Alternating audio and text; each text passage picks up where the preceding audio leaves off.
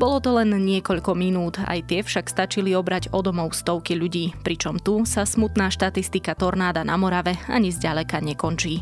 Je útorok 29. júna, meniny oslavujú Peter, Pavol a Petra. Dnes bude opäť najmä jasno a veľmi teplo, v severnej polovici by sa ale mohlo aj zaťahovať a miestami môže sprchnúť. Dokonca treba počítať aj s búrkami. Denné maximá sa vyšplhajú na 28 až 33, na juhu aj 35 stupňov. Vítajte pri Dobrom ráne, dennom podcaste Denika Zme, dnes s Nikolou Šulikovou Bajánovou. A pre tých, čo hľadajú dovolenkové čítanie alebo majú radi históriu a trebárs aj náš podcast Dejiny, mám potešujúcu správu. Jaro Valent napísal knihu Fenomény dejín a tu si môžete kúpiť práve dnes spolu s tlačeným denníkom Zme. Tak bežte do stánkov a príjemné čítanie. Viete, ako sa kupuje elektromobil? Má zmysel pýtať sa na životnosť batérie? Moje meno je Michal Sabo a spolu s mojimi hostiami prinášam v podcaste za volantom rady, tipy a tajomstvá o elektromobilite. Nájdete ho vo svojej podcastovej aplikácii na platformách Google Podcasty alebo Apple Podcasty alebo v službe Spotify. Prináša vám ho Škoda Auto Slovensko. Všetky diely sú na adrese zme.sk lomka za volantom. Tento podcast a odpovede na všetky dôležité otázky z domova aj zo sveta vám prinášajú iPady od Traco Computers, partnera Apple pre vzdelávanie a školstvo. Všetky iPady teraz nájdete so zľavou pre žiakov, študentov a učiteľov na www.tabletdoskoly.sk.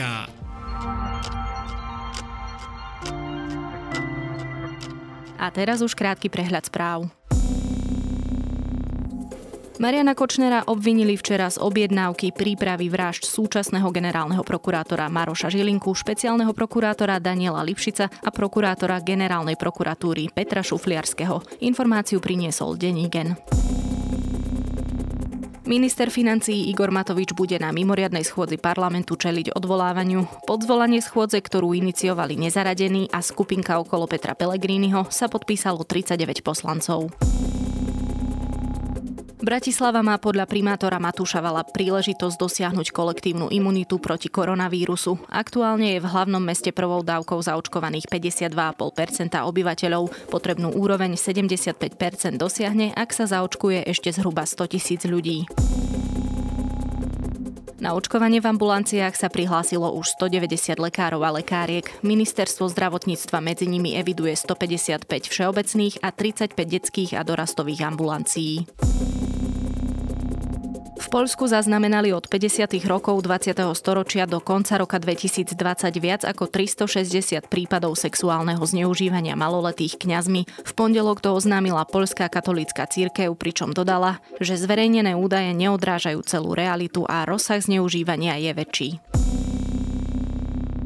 Viac takýchto správ nájdete na zme.sk alebo v mobilnej aplikácii Denníka Zme.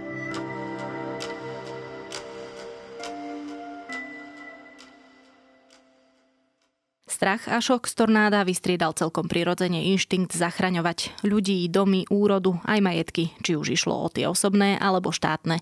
Niektorým nezostalo toho veľa, no krajina sa stále mobilizuje a obyvateľom Moravy, ktorej niekoľko obcí spustošila katastrofa, pomáhajú bez prestávky. Na miesto, kde minulý týždeň vyčínalo tornádo, sa teraz vrátime s reportérkou zahranično-politickej redakcie denníka ZME Ninou Sobotovičovou. Ty sa, to tornádo u susedu.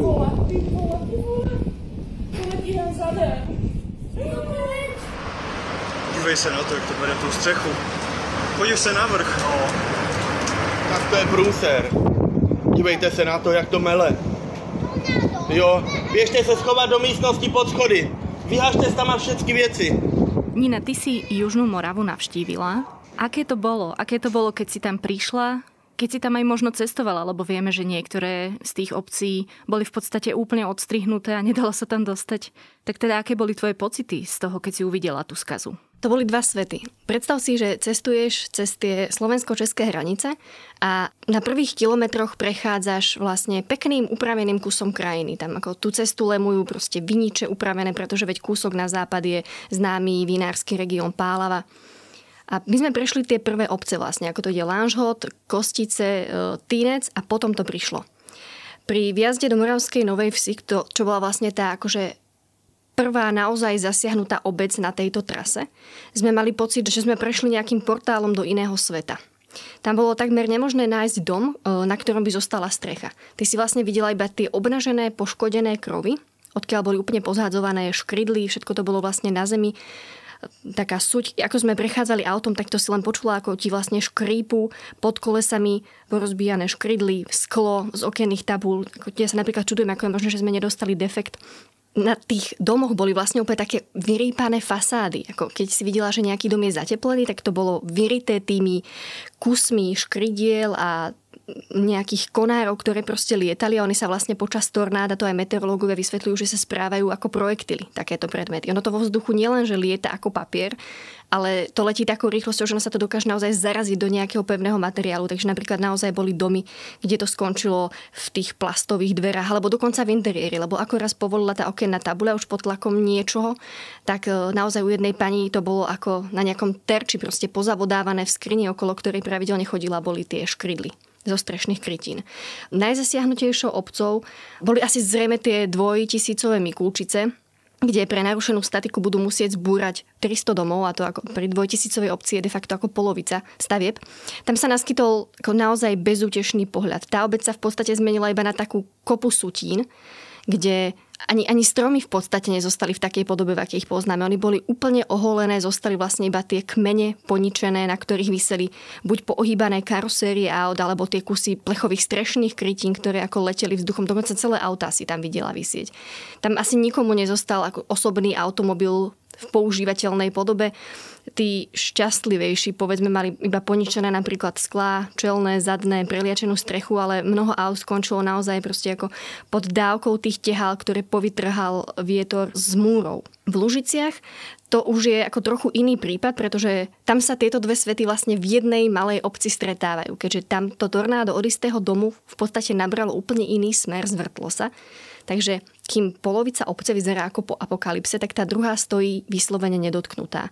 Takže kým na začiatku obce sa ti akože naskytovali také výjavy, že ľudia vlastne odpretávajú to, čo zostalo z ich domovov, že im vidíš cez rozmlátené okná do toho, čo bolo kedysi obývačka, kým tam pristála susedová strecha, tak vlastne na tej druhej strane dediny vidíš upravené domčeky s čistými predzáhradkami, trocha napadaných listov, že to bolo také ako surreálne, že až, až to vyzeralo neuveriteľne.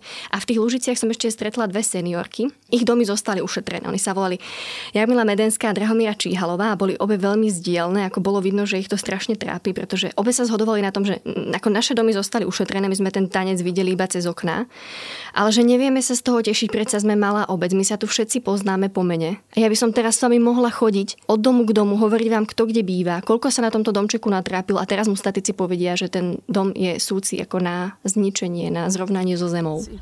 A přijeli jsme sestře pomáhat, protože večer jsme si volali, jsem ji hned volala, když ta bouře přišla, ano. jak na tom jsou a začala plakat, že má půl střechy pryč, má okna pryč, má všechno pryč. Tak jsme přijeli teď, že jí pomůžeme aspoň vynášet ty trosky. U nás to něco taky nadělalo v Lužicích, ale ne to, to co tady. To. Ešte mi povedz, aké to bolo vlastne tadiaľ ísť, lebo toto je to, ako to vyzeralo. Toto je niečo, čo si mnohí z nás nevedia predstaviť. Ale nemala si napríklad ty osobne nutkanie odhodiť treba z diktafón alebo poznámkový blok a ísť pomáhať tým ľuďom? Mala. V niektorých momentoch, keď si naozaj pri tom pohľade, že to tá rodina sama nezvláda, ich tam na to málo, tak Áno, ale akože zase toto je to nutkanie, s ktorým musíš bojovať, pretože na jednej strane sú nejaké odporúčania na bezpečnosť pri práci, ty by si tam mohla zavádzať a bola by to ešte väčšia galíba, keby proste sa odtiaľ vracala novinárka s roztrieskanou hlavou, pretože nedávala pozor a zavádzala niekde, kde nemá. Takže my sme aj tí respondentov ako snažili sa vytipovať napríklad naozaj, kým čakali na to, že sa odniesie nejaký kontajner plný súti. Absolútne sme im tam nechceli s fotografom zavádzať v momente, keď odpratávali ten neporiadok zo svojho dvora. To presne ako prechádzali sme sa tou obcov, snažili sme nejako akože naozaj pozorovať, aby si vedela potom opísať atmosféru v tej reportáži a pri, ako v prvom príhodnom momente, keď si mala dojem, že tento, tento človek si bude na teba vedieť nájsť čas, tak ako ho oslovíš, opýtaš sa, či by súhlasil s tým, že bude jeho meno publikované v reportáži. A mnohí boli naozaj mimoriadne zdielni, ako by mali proste potrebu porozprávať ten príbeh. Naozaj, koľko sa na tom dome nálopotili a ako to všetko skončilo, že stačí 10 minút a 40-ročná práca je v keli. Tu ste, predpokladám, žili chvíľu s manželkou z Mikulčicích, tak poznávate tú dedinu vlastne, ako ju vidíte teraz? Známe to dobře. Teď ju nepoznávám. Já tomu říkám, to je Hirošima. A toto sme na cintoríne. Vy tu máte nejakých mám, mám tu mojich rodičov, babičku, tu mám ty čvagra, tu mám manžela, sestry, tak se jdu podívat, je to tady kousek a ty stromy tady teda leží, mm. tak nevím mm. ještě, ale vidím, že to všechno leží, ty pomníky, no. takže to je neskonalá škoda. Neskonalá. Obrovská, obrovská. Povedzme si niečo o tých základných štatistikách a tých číslach, ktoré po sebe tornádo zanechalo. Ty už si spomenula Mikulčice, v ktorých bude musieť ísť veľa domov v podstate dole. Ako to dopadlo číselne? Takže najzávažnejším číselným údajom sú asi tie obete na životoch. Bohužiaľ, aktuálne vieme o šiestich obetiach a to ešte stále akoby nemusí byť konečné číslo, pretože sú nejakí hospitalizovaní, ktorí boli prevezení do nemocnice s ťažkými zraneniami. Bohužiaľ, tou poslednou obeťou je dvojročné dieťa, ktoré v nedeľu podľahlo následkom zranení, e, bolo hospitalizované v Brnianskej nemocnici. A tých ťažko zranených vlastne naozaj boli desiatky. Mnohých ošetrili sanitky, teda výjazdové týmy na mieste, ale mnohí museli byť hospitalizovaní, mnohí museli byť ošetrení v tých najbližších nemocniciach, čo bolo vlastne Hodonín a Brno. Tam boli najčastejšie prevážaní tí zranení a často tam boli ako Rozprávala som sa s jednou zdravotnou sestrou a tá hovorila, že naozaj viacero otvorených zlomenín, takže krv na chodbe naozaj ako desivé výjavy, bez toho, aby to nejako zveličovala. Ako sme si spomenuli presne, že v Mikulčiciach budú musieť zbúrať približne 300 domov, tak rovnaký počet sa vzťahuje aj na Moravskú Novú Ves, čo je o trošku väčšia obec, tam býva približne 3000 obyvateľov a tam takisto bude musieť ísť k zemi asi 300 domov. V Lužiciach je to o čo si menej, keďže to sme si povedali, že to je presne tá obec, kde sa akože živel rozhodol nejako obrátiť a zmeniť smer, tak tam pomerne vážne poškodených je 120 domov, ale zdemolovať ich budú musieť iba, no hej, v úvodzovkách približne 20, čo je naozaj zlomok v porovnaní s tými ostatnými obcami. A aj v ďalších z tých zasiahnutých dedín, ku ktorým patria napríklad hrušky, tak to tiež sú akože desiatky domov, ktoré budú musieť zbúrať pre vážne narušenú statiku. A teda nemáme tam ešte započítané škody na infraštruktúre a celkovo na majetku tých ľudí.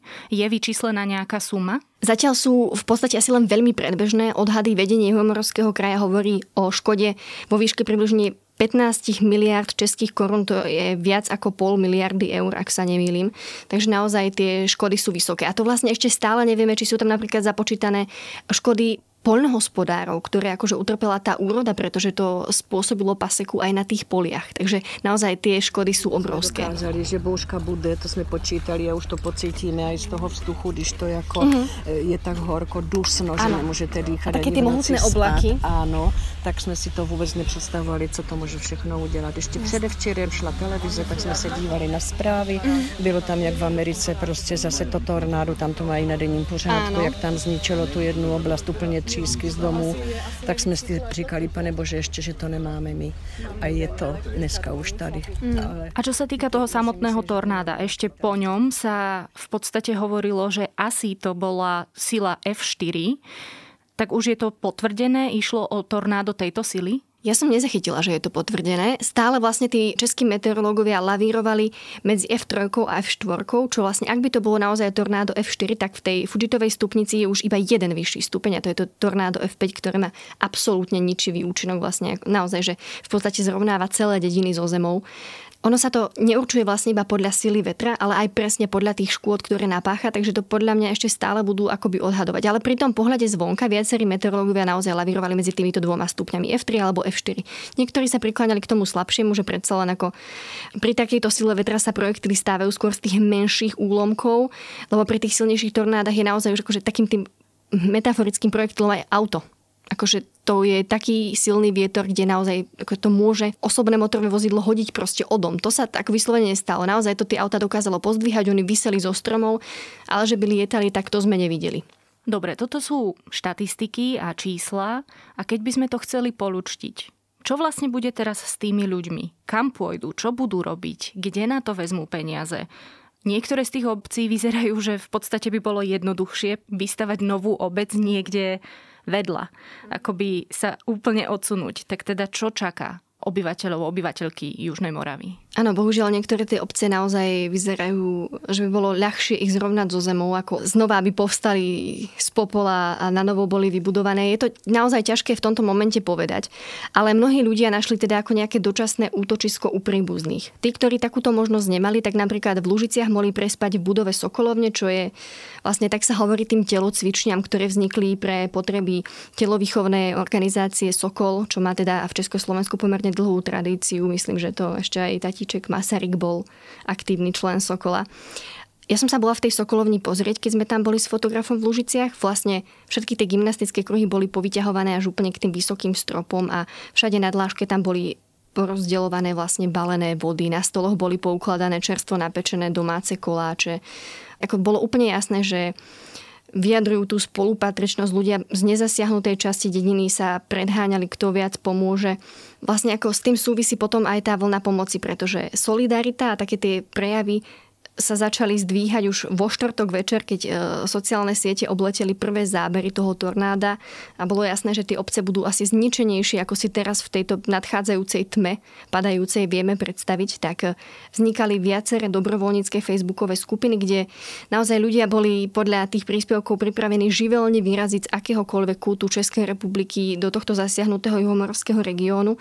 Čo teda sa mi veľmi páčilo, že administrátor jednej z týchto skupín ich naozaj miernil a snažil sa to tam celé koordinovať, že bol vlastne komunikoval s jednotkami záchranárskeho zboru a tlmočil také tie stanoviská, že nekoordinovaná pomoc môže byť ešte horšia ako žiadna, pretože ak by tí ľudia naozaj zaplnili tie obce už vtedy večer, tak by tam záchranárom zavadzali v tom kľúčovom momente, keď oni museli ako naozaj veľmi rýchlo pracovať a veľmi rýchlo zisťovať, či niekomu ako nehrozí teraz ešte bezprostredné nebezpečenstvo, že by mohol prísť o život a podobne. A ak by napríklad ľudia chceli teraz pomôcť, tak úplne najlepšie, bez toho, aby organizovali nejaké spontánne zbierky potravín, čo teda je tiež ťažké ustriehnúť, lebo to má nejakú trvanlivosť, aký by sa to tam ako malo niekde kaziť, tak to tiež nedáva úplne zmysel. Je najlepšie sledovať webové stránky Juhomorovského kraja, prípadne stránky jednotlivých charit, ktoré už avizovali, že budú pomáhať a oni tam uvádzajú a pravidelne aktualizujú, čo je práve potrebné. Takže napríklad teraz tým, že veľmi veľa domácností ešte zostáva bez elektriny, tak sa tam veľmi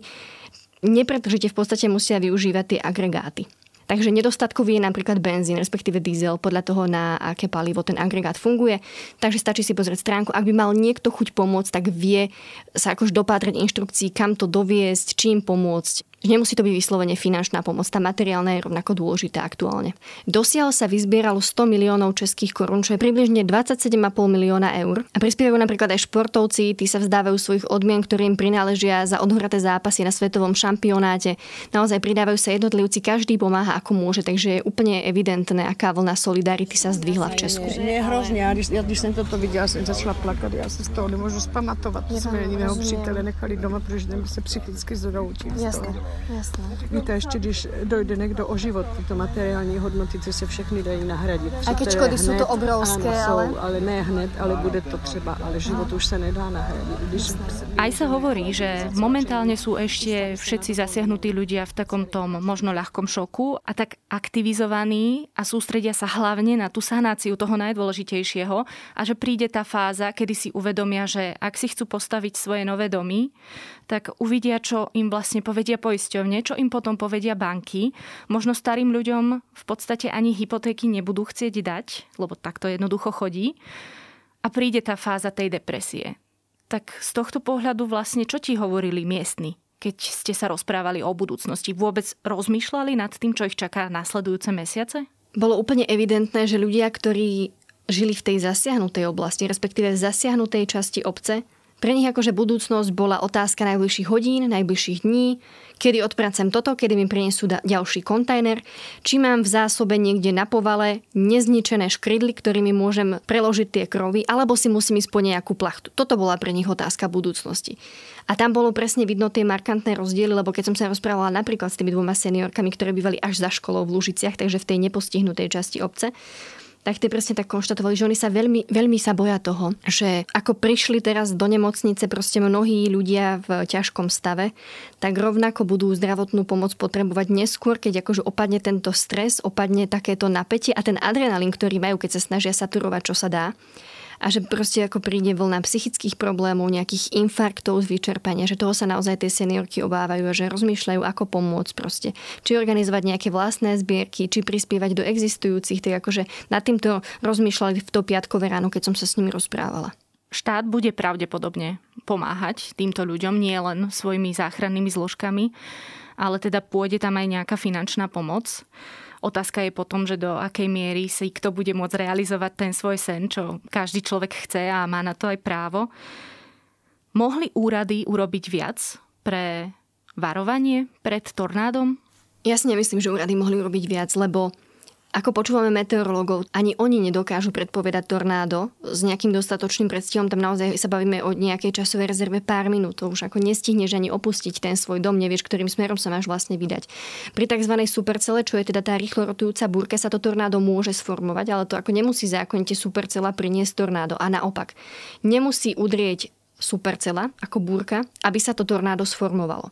Takže Nemyslím si, že niekto ako keby zanedbal svoju povinnosť alebo že sme mali prostriedky, ktoré sme nevyužili. To si naozaj nemyslím a som presvedčená o tom, že úrady teraz robia, čo môžu. A mňa napríklad ohromila úroveň koordinácie jednotlivých záchranných zložiek, pretože nie nadarmo je ten český integrovaný záchranný systém považovaný za jeden z najlepších v Európe. Tam tí policajti presne vedeli, v ktorej obci je koľko hasičov. Koľko aut ešte môžu pustiť, aby sa odstavili na okraji obce a išli pomáhať. Či môžu pustiť novinárov. Normálne nás vedeli inštruovať, kde máme zaparkovať, aby sme nezavadzali, ale zároveň aby sme si mohli robiť svoju prácu. Vyslovene tí policajti boli vľúdni, boli ochotní vysvetľovať. Povedali ti, kam musíš ísť pešo, koľko ti to asi bude trvať, kedy budeš najmenej zavádzať. Pre mňa to bolo ako neuveriteľné. Ja sa často teda nechcem to vôbec paušalizovať, kritizovať, ale na Slovensku som sa častejšie stretávala s takým tým prístupom, že nezavadzajte, ako my si tu vykonávame svoju povinnosť, či ako novinár sa v podstate cíti, že si niekde len navyše a že tam nemáš čo robiť, ale títo policajti ti vyslovene dávali najavo, že to tiež považujú za nejakú službu verejnosti, že proste upriamuješ na niečo pozornosť, pomáhaš aj ako informovať o tých zbierkach, takže nejakým spôsobom naozaj robíš akože si verejnú službu, takže sa tam snažili tým novinárom vyslovene pomáhať. Ja som bola z toho veľmi milo prekvapená. Toto znie pomerne pozitívne vzhľadom teda na okolnosti. Čo ale táto katastrofa spraví so samotným Českom? A rovno to rozšírim, čo spraví aj so Slovenskom, ktoré to v podstate, keď to poviem tak iba lízlo, pár dní na to sme potom videli veľmi silný vietor v Spišskom podhradí. A to už prechádzame do témy klimatickej krízy. Spraví to s našimi krajinami presne to, čo by to asi malo spraviť, že si začneme uvedomovať to, že klimatická kríza sa deje a takéto prejavy, extrémne prejavy počasia u nás možno budú častejšie? Netrúfam si to asi úplne odhadnúť. Podľa mňa budeme chvíľu obozretnejší, keď budeme mať pocit, že pozorujeme nejaké prejavy a oblaky. Jednoducho ako prejavy počasia, na ktoré nie sme zvyknutí, že možno spozornieme ale nemyslím si, že, a to teraz vôbec nemá vyznieť akože cynicky, ale že jedno silné tornádo za našimi hranicami presvedčí nejakých ako odmietačov informácií o globálnom oteplovaní alebo o klimatickej kríze. Ale napríklad, ako som sa rozprávala s miestnymi, tak tam často už zaznieval tento argument. Napríklad jedna pani, ktorá žije v Lužiciach, ale v Mikúčiciach má sestru, obe sú odtiaľ rodáčky. Jej dom bol ušetrený, dom jej sestry bol zrovnaný so zemou, tak tá presne ako Pomedzi tie slzy, keď mi rozprávala príbeh seba a svojej sestry, tak iba tak podotkla, že viete, ja si myslím, že nám to trošku príroda vracia za to, ako sa k nimi vôbec nevieme správať. Lebo že toto naozaj nie je niečo, na čo my sme zvyknutí. Všetci moji respondenti, a to som často akože opakovala tú istú otázku, či pozerali predpoveď počasia, či čakali, že príde niečo takéto. Tak všetci sa zhodovali, že jasne, že sme sa na to dívali. My sme ako čakali, že sa môžeme zobudiť e, v dome, ktorý bude mať kompletne vytopenú pivnicu. Ale to, čo prišlo, si nedokázal predstaviť nikto a to naozaj si možno nedokázali do poslednej chvíle predstaviť ani tí meteorológovia. Takže neviem úplne, že či to preberie ľudí, aby jednoducho boli akože obozretnejší, aby to vnímali trochu citlivejšie. Nemyslím si, že táto udalosť na to bude stačiť. O katastrofe na Južnej Morave v Českej republike som sa rozprávala so zahraničnou politickou reportérkou denníka ZME Nínou Sobotovičovou. Pripravte sa na leto s novým meským SUV Hyundai Kona. Nová Kona dostala mladý hravý dizajn a aerodynamickú športovú siluetu s dizajnovými diskami. Pokročilé bezpečnostné prvky a moderné technológie Connectivity doplňa veľký displej a prémiový audiosystém. Spoznajte konu v predajniach Autopolis Bratislava na Račianskej, Panonskej alebo na Boroch, alebo sa objednajte na jazdu na www.autopolis.sk.